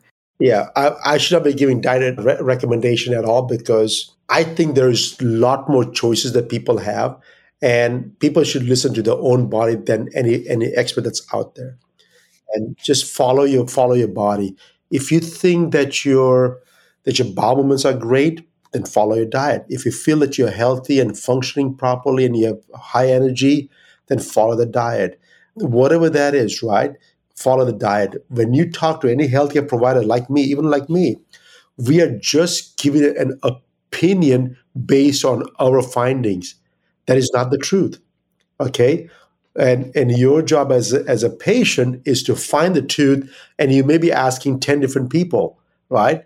10, 10 different healthcare provider and getting, getting getting their opinion as to what right for them. But if I tell this is the right way and this is the only way, then I'm fooling everybody that's out there. So I, my intention is not to do that at all. I just tell what works for me, and it has been working for me. So so that's all I do. I do like my partner in crime, my my PhD that, that, that that's with me on this thing. He doesn't eat any vegetables. Oh, at all? Is he carnivore? Completely. Completely carnivore? Completely. Right? And he's been that way. And he's he's what, 98 pounds? He's slim as heck. He's in his late 60s, early 70s now. No other health conditions, so to speak. Yeah, and I mean that's that's how he is. Of course, he's been eating gluten for nine years now, since the day we found out about it. But other than that, no, he's he's completely carnivore. And his his greens for the day is, is hot chilies. oh my goodness. I love that. Well, speaking of another question about the food, because you list in your book foods that have preformed glutathione in them. Is that the same situation as oral supplementation, like we were talking about earlier, where the glutathione would be broken down and then possibly reassembled? Or when it's in food, can it be used as is? No, they're all going to be broken down and reassembled. And so there, there's comes my technology. So keep in mind. So i am going to give you a visual, Melanie, right now. I'm going to give you a visual. Let's say you go out in your car in a hot day and there's scorching sun, and you park your car. What you do is you you, you pull up this this windshield shade, so to speak, as a small ball. You open it up, and it's put on, uh, in the windshield so that there's no sun coming inside the car, right? And when you're done, well, what you do with the shade, you fold it up nicely and put it back inside, right? So think about it. When the glutathione is produced intracellularly, it's like this small ball. As soon as it comes out of the cell, it becomes this windshield uh, shade, uh, big enough. Now, if we cannot fold it back again, it can never go, go back inside. So, our technology, what we have done is we've taken the glutathione molecule itself, and in my lab, I basically fold the whole thing down. And then once I fold it down, all of a sudden it becomes it, eh, the technology was not just folding it down. I mean, protein enveloping is is not a common phenomenon. A lot of a lot of companies are doing it today, but folding it down and keeping the integrity of the molecule at a stable format was the the toughest thing that that I have encountered to do. And then giving it to the body that your body can absorb it and release it back once it's inside that was a whole new ballgame. Took us four and a half years just to figure that portion out. So the glutathione that is folded down, what's keeping it folded down and why does it unfold when it's back in the body? It's a chemical reaction that happens inside the body that breaks the bonds to unfold it. That's so that we create a complex. It's a chemical complex that we create so it keeps it it keeps it holding down and then the enzymes inside your body will breaks those bonds uh, bonds off and basically make the gluten readily available within within seconds. Is it temperature stable? Is it light stable? So right now it is temperature stable. It is it is not light stable. We always pack them in an amber bottle and we put them in a box so it's always there. It is stable at room temp, but I don't like to keep it at, at, at, at high temps either the stability of the product increases as the milligrams increases. So, I mean, glutathione is is about 200 milligrams per ml is, is the solubility of the product. And then with this complex creation that we have done, we can get up to five, 600 milligrams in, in an ml, a stable format. And as the milligrams increases, the stability also increases because the bonding gets tighter and tighter. Mm, okay. Yeah, that makes sense. Can it be because you sent me some, which was so kind? So thank you. So I've been using it. Can I keep it in the refrigerator? Oh, yes, yes, yes, absolutely. Depends on where you are. If you're in the hottest part on this planet, please keep it at, at, at the room temperature, which is 75 or less Fahrenheit. or better yet, just put in the refrigerator. It's kind of cold to apply it, but you know what? It's it's okay. So I usually put it. All my spare bottles are always in the refrigerator, and the one that I'm using it, I putting I I, I leave it in my medicine cabinet. I wanted to put it in the refrigerator because it smells very sulfury. And I found that putting it in the refrigerator made it not smell as potent with the sulfur smell. That's true. And the sulfur odor is, is because of thiol group on the glutathione. And so if I remove the thiol group, it reduces all the potency of the glutathione. It's gone. And so thiol group was was important. I have put a chemical cap on it so the chemical cap makes it stable from not getting oxidized, but it's not enough to get rid of the smell. It's not a physical cap. I put a chemical cap on it. So with the chemical cap on the thiol group, I was not able to get rid of the smell. Do you think there's the possibility in the future of a technology that would? I have been working on this for since 2007 now. I believe it. And the formula I created in 2007 and the formula that, that you got in 2022 is identical. I have probably done at least between 50 to 100 different variations of this molecule over the years, and nothing worked like the one we did the first time. Trying different variations specifically for the sulfur smell or just in general to see how it would work? So there's two things, right? The sulfur smell, the odor is there, and I cannot change that. And the second part was the stickiness. It's very tacky when you apply it and so you have to rub it in to let it dry up a little bit. So that those are two big challenges I have. Keep in mind, the cosmetic world has trained us that if you put anything on your skin, it has to smell good and feel good. And my product smells like sulfur and it's tacky like glue. And so, my goodness, you have no idea how hard is it to tell people that just use it is good for you. I say, yeah, right. but once they use it, then then they get the then they see the benefit of it. They can never unsee that. It's funny because so I read your book before receiving it, and I was like, I'm sold. Like, I gotta be using this. And then I received it, and I, I am still using it every night. But I had definitely had to come to terms with the sulfur smell. I did find, like I said, putting in the refrigerator helped a lot. And for rubbing it in, because it, it, does have that feel, do you really need to physically rub it in for the effectiveness or is it just for comfort rubbing it in? Just for comfort. Okay. So I don't actually have to rub it in? No. I rub it in everything because even even it absorbs to your palm. So it doesn't really matter. Right? So I spray it on. I I will rub it in with my palms. And then I have a dog, so the dog loves glutathione. He just so he, he licks off my palm. Did you lick it off? He licks off my palms. He just waits around, just sits there like a good dog. And as soon as I'm done, he'll lick off the glutathione. And so then I wash my hands up. So he gets a little bit, I get a little bit. So we're both happy. That's so funny. Oh, I love that. And then, okay, so questions about actually using it in that form.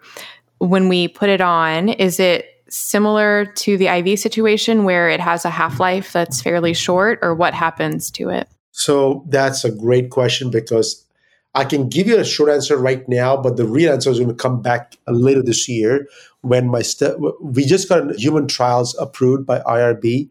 We were shut down for two and a half, two years almost into this pandemic. That all the IRB at the universities were, were closed, and even though they were approved, there, there was nobody to do research on that one. So we, when we did the original research, which was a short study to apply for the patents, what we found out was that the half life of this product was anywhere from four to six hours after after single dose application and inside your red blood cells, not your not just not just plasma in your red blood cells. So that's what we measured. Okay. Friends, you guys know I love wine. Do you love wine? I've done a lot of research on wine, and I truly believe there are a myriad of health benefits the longest lived populations drink wine. The polyphenols have a ton of potential health benefits, activating anti aging sirtuins, potentially supporting our immunity, maybe even encouraging weight loss. Yep, it's actually not alcohol that makes people gain weight, it's what they eat when they drink. But if you want all of the benefits of wine, the type of wine you're drinking is key. Conventional wine in the US is often full of toxins. We're talking things like pesticides, mold, and additives, dyes, colorizers, artificial flavors. Have you even seen some wine that says vegan? That's because conventional wine isn't even necessarily vegan because of the additives. I am obsessed with a company called Dry Farm Wines. They're not a wine producer, but rather a wine investigator. They go all throughout Europe and they find the wineries practicing organic practices, and then they test those wines to make sure the wines are, wait for it, low alcohol, low sugar, free of toxins, free of mold, and truly supportive of your health. I'm obsessed with Dry Farm Wines. One of the most fun things for me as a wine lover is you get mixed boxes of wine and it introduces you to varietals from all over the world. The wines taste amazing and you can say goodbye to hangovers. If you think you can't drink wine, you've got to try Dry Farm Wines. I am obsessed. You can get a bottle for a penny. Yes, a penny. Just go to dryfarmwines.com slash and use the coupon code Melanie Avalon to claim your penny bottle. That's dryfarmwines.com slash. All right, now back to the show. That's impressive. So, four to eight hours. Does that mean that you should be? I know on the bottle it says every eight hours or so. I, I recommend twice a day, and I have my reasonings behind that one because according to the current study, you should be using every four hours. But I, if you do all the if you do all the calculations as how your body processes this medication and, and the rate of uh, elimination, as and also counting into how much of it is going to be GSSG molecule versus conjugation pathways. If I do all those calculations, I figured out that if you use it twice a day, I can literally get anybody, well, not, not, not anybody, I would say more than 80% of the population, I can probably get them on a steady state in between four to six months. Now, everybody, anybody who has a chronic issue, uh, a, a acute issue, and wants to use it every four hours for a few days to get rid of the problem, they have done this part part too. So most of our doctors, when they treat their patients for multiple reasons, they'll put them on every four hours for two days and then twice a day thereafter, so that the acute problem is gone, and then they are put in a maintenance dose for six months. And after six months, I believe, and I, I, I, think the test will tell us more detail. But if if we do the, if we extrapolate that information out, that eighty percent of people after six months can get away with once a day using and still have a have a significant glutathione levels up to the high normal area. So that's what we that's what we are hoping to have one day is to sort of a maintenance dose. But you said right now, right? You have to come terms to it. But if you just rub it in, the smell goes away within a couple of minutes too. Yeah, I've definitely I've integrated it into my my routine. I was wondering would there be any different effect or would it even matter? I do an infrared sauna session every night. Would you suggest doing it before or after or does it not really matter? After. Because sauna is also creating oxidative stress. Mild, right? Sauna is a mild one. I hope you're not doing infrared. Is it infrared or, or hard? Uh, infrared. So infrared is you cannot do too long either because that is actually setting frequency to create oxidative stress. Little stress is good for you. It's the it's the overexposure to stress is not good for you, right? So while you if you're doing for 10, 15 minutes, I hope no more than that. I do a long session every night, like like an hour. Oh my gosh. okay, and I'm not sure what the intensity is, but uh, we can talk about that one too. But if you if we are doing that long of a session, then what you're getting is you're getting a lot of oxidative stress afterwards. So during so during the session, you're getting all the benefit.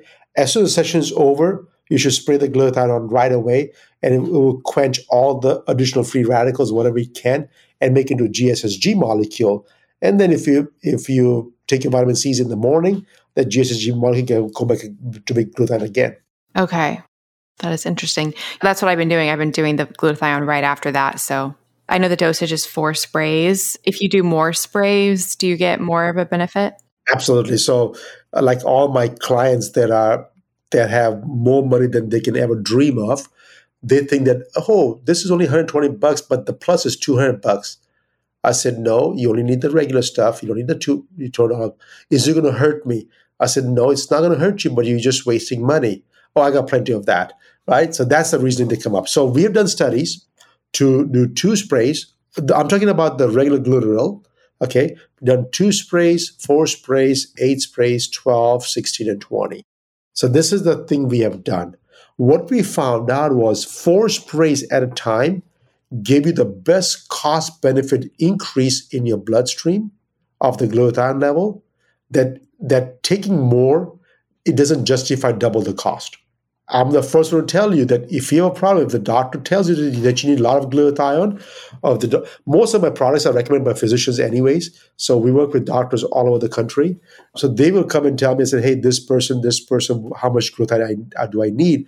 And so I do work with your physicians if they have any questions, and and so those people will tell them that, "Hey, go on a high dose temporarily for maybe three months or four months. Once the symptoms under control and they do a follow blood test or they do some ultrasounds and things like that to figure out and any issues they have, then they can go back to the regular dosages. But typically, four sprays, which is which is the best cost benefit ratios you can ever have. So if you're doing it, I recommend four sprays. And if you want to do more, do more often. Do like every four hours instead of eight sprays once a day. I'd rather do two, four sprays twice. It will get you more benefit than eight sprays once a day. Okay. Yeah, that makes sense. And as far as where you put it, will it have a systemic effect regardless? Will it also have a more acute effect for that wherever you put it? Like if I put it on my face, Yes. So a lot of my my female clients they put, apply on the face. They get two fur, right? They get a skin tightening effect immediately on the face, and they also get facial rejuvenation while the glutathione is getting to the skin. So they get they, they get two fur apply on the face. A lot of my athletes they also apply on the joints sometimes too. And so they apply on the joints, so the joint gets a little bit of more attention at that time. And so it helps with that as well. But yeah, it doesn't matter what part of the skin you apply to. And when people always say, "Oh, if you apply on the thinner part of the skin, is it absorbs better or not?" No, this is a this is a water soluble product. It doesn't use the lipid layer under your skin to absorb this product at all. It uses the water channels of, of, your skin to, to, to do that part. So it doesn't matter thick skin, thin skin. It has to be skin though. Unfortunately, it cannot be no skin. Anywhere you apply their skin is going to get absorbed through the water channels. Oh, wow. So I could put it like on my feet. Yeah. Oh, wow. I'm going to put on my face. To see what that's like. That's exciting. Uh, speaking of the face, because you have a whole chapter and section on the skin, why is glutathione often thought of as whitening or brightening? Well, the thing is, there's a mechanism of action for glutathione. It affects the melanin production and, and, and helps with the, and that's the that's a far stretched one. That's why in the world there's a lot of people are injecting glutathione in the world, but not a single country, not even one, has approved glutathione for injections for skin lightening or, brightening or whitening because it, it, it really affects the melanin at those very, very high doses at a very short amount of time. Right. So the low dosages, if you apply it, what it really does, it, it helps cleans out your liver keep in mind when you have high stress when your when your stress level is extremely high your skin gets darker. And when the skin gets darker if it's like really dark that's that what we call addison disease right? Because somebody has a adrenal insufficiency and cortisol levels are completely gone and the skin gets really really dark it's adrenal insufficiency. But more than just adrenal issues the skin also gets darker when your when your liver is taxed and the, and the gluten is produced highest in the liver because liver is the one it's the it's a detox house of, of, of your whole body. So as soon as you give glutathione the liver gets more efficient and hopefully the skin gets lighter to your natural color. Now if you're an african american i cannot make you caucasian. There's no way okay? Or if an indian descent my, my skin is brown skin i cannot i cannot make it completely light go away and if I do that, it, it requires a high dose of glutathione, and it's I'm playing with fire now. So it's not the healthiest way to do that part. The healthy way to do is, is low dose. Whatever shade you get it, it's, it's what you're going to get it. And if it's reducing melanin and having that effect, is that actually making your skin more susceptible to sun damage? It can, yes, and that's why. Uh, that's why, as I said, low dose is all you need. So when you give a two grams of IV push versus my four sprays, typically roughly about 100, 104 milligrams only. You're getting 20 times more dosage in an IV push. So that's the that's my beef. That's my beef, right? Why give so much? And in the in the theory for the physician is that hey, your body's not absorbing anyway, so I only have for 15 minutes. I want to give the biggest bang for the buck for 15 minutes. Right, but it's still in and out. It's it's still a lot. It's a lot. And so and people they, they take this IV shots uh, shots for skin lightening like once a week for months, right? And so that that to me is is not right uh, for long term. We, we want to do things for the right reason. If your skin is darker because of some you have toxins in your liver or because your adrenal insufficiency, we can fix those part, right? With something else. We don't have to glutathione for that one. But but the uh, but the flip side is that I also have a skincare line, and the reason I have a skincare line is because guess what? The same technology, I can take all the antioxidants in the world, shrunk them into the small balls, put them into one cream, and give it to you. And so the skin industry doesn't like me right now. They don't because I don't believe in five different products. I just want to give you one. Has everything in it. What about you talk in the book about the S form of glutathione? S-acetyl glutathione. And so this this is an acetylated form of glutathione. So what they have done is that since glutathione is is very hard to keep stable, they what they have done is they have combined them with the acetyl group to make it stable. Just because it's stable doesn't mean it's absorbed in your skin. And that's where the problem lies, right? Acetylglutathione, acetylglutathione is, is out in the market today. And the thing is, it doesn't get absorbed through your skin. In fact, the glutathione molecule is so large that it can never go through any parts of your skin. But so, but the S form, you're saying it is it's just stable. It's, it's stable inside the outside the body, so it doesn't get, it doesn't get oxidized very fast. So chemically, it's a great product because it looks good in the bottle. It looks clean. It looks looks white, and you know it's like it's it's good looking product, but it stays on the surface of your skin. It doesn't get into your skin. So, what was the part about it possibly crossing the blood brain barrier? When you take it orally, it's basically it's it's a stable form of glutathione, right? And what the again, we are assuming that it's crossing the blood-brain barrier, but acetylglutathione is not glutathione. We still haven't figured out how the acetylglutathione gets cleaved and acetyl group is is been released and the glutathione has been absorbed. That part um, we haven't figured out if that happens or how it happens. If and how. Oh, okay. Interesting. So we're just kind of guessing that it's working that form. Exactly. And chemically stable product, right? We take so much product in, in our body that we don't even know how it, how it performs, right? I, I mean, I, I, also do a lot of hormone replacement therapy for a lot of my male male and female patients. Like for female patients, all your hormones are produced in your ovaries, right? But yet, when you when you get a proge- when you get an estrogen or progesterone cream, where do you apply it? On your wrist where ovaries are not on your wrist, how do you know that from your wrist is going to get to your breast tissue or uterine tissue or better yet, your brain? How do we know that's happening? Is it because that's using the lipid channel and so we don't? It's using lipid channels. It's a passive diffusion. So we know it's diffused into your fat cells. And then how does it get? Is it going to the bloodstream? Is it going to the lymphatic system? How is it getting absorbed all of the body? And if it's going through the wrist, if it's going through the wrist, how do I know that it's going to end up in the uterus or end up in the breast tissue where it needs to be at, or end up in the brain where it needs to be really fast? Because I, I have I have foggy memory, right? And they need those hormones now. How do I know that it's getting there? And if we go apply to the wrist, what are the chances of, of of it going through the wrist has side effects versus applied through the ovaries? The distinguishing factor here with your version, because it's using the water channel, it goes systemic. But when it's the lipid channel, we don't know. It might just be staying right there. We don't know. We just do not know. Wow. Have they done studies on like putting the progesterone like as close to your ovaries as you can? Yep. And does it have a bigger effect? Yes, they do. That's the reason I'm saying that part, right? So when you apply as close to ovaries as possible, as a medical community, we don't know we don't know hardly that much. We think we know how we know that much, but we don't, right? Just because you take an oral pill doesn't mean it's going to get to the way it's supposed to get to.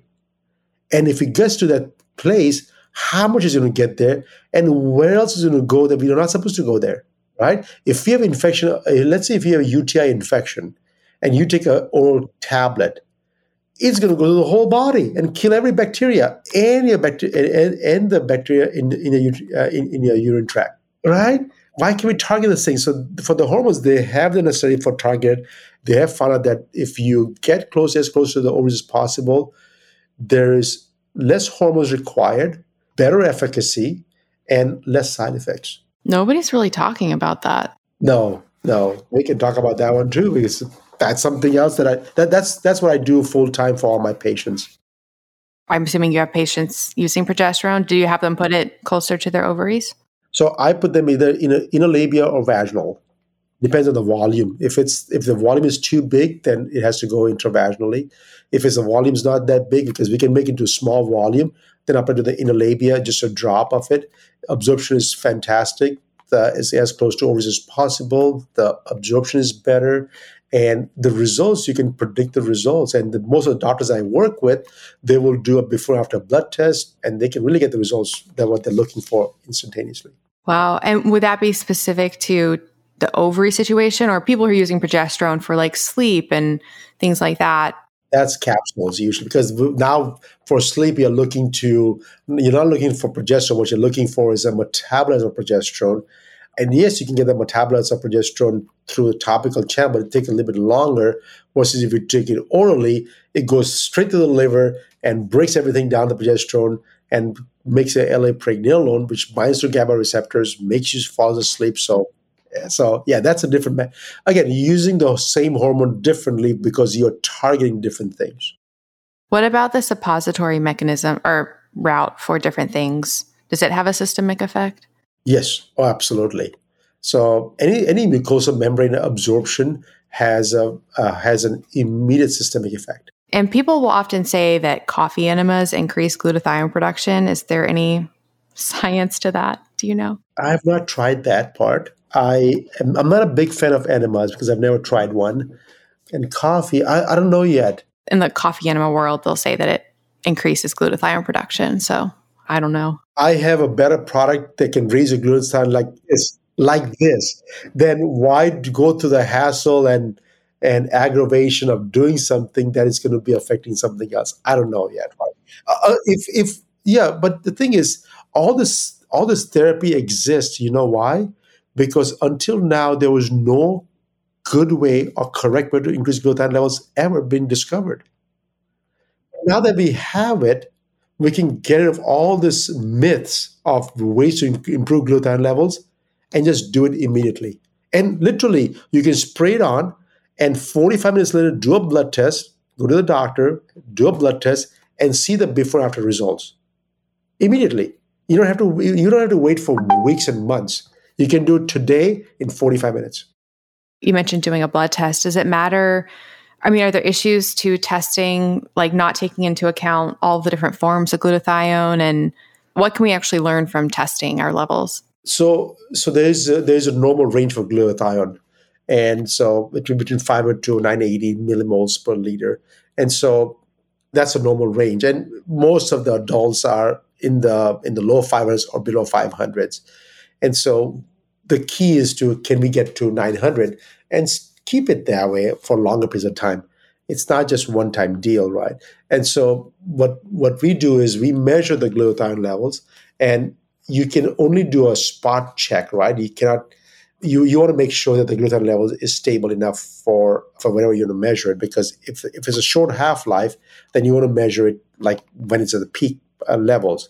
So when we did our study, we we applied the glutathione levels. We measured it every 15 minutes for the first hour, and then every hour after that until for six hours to see what the levels were.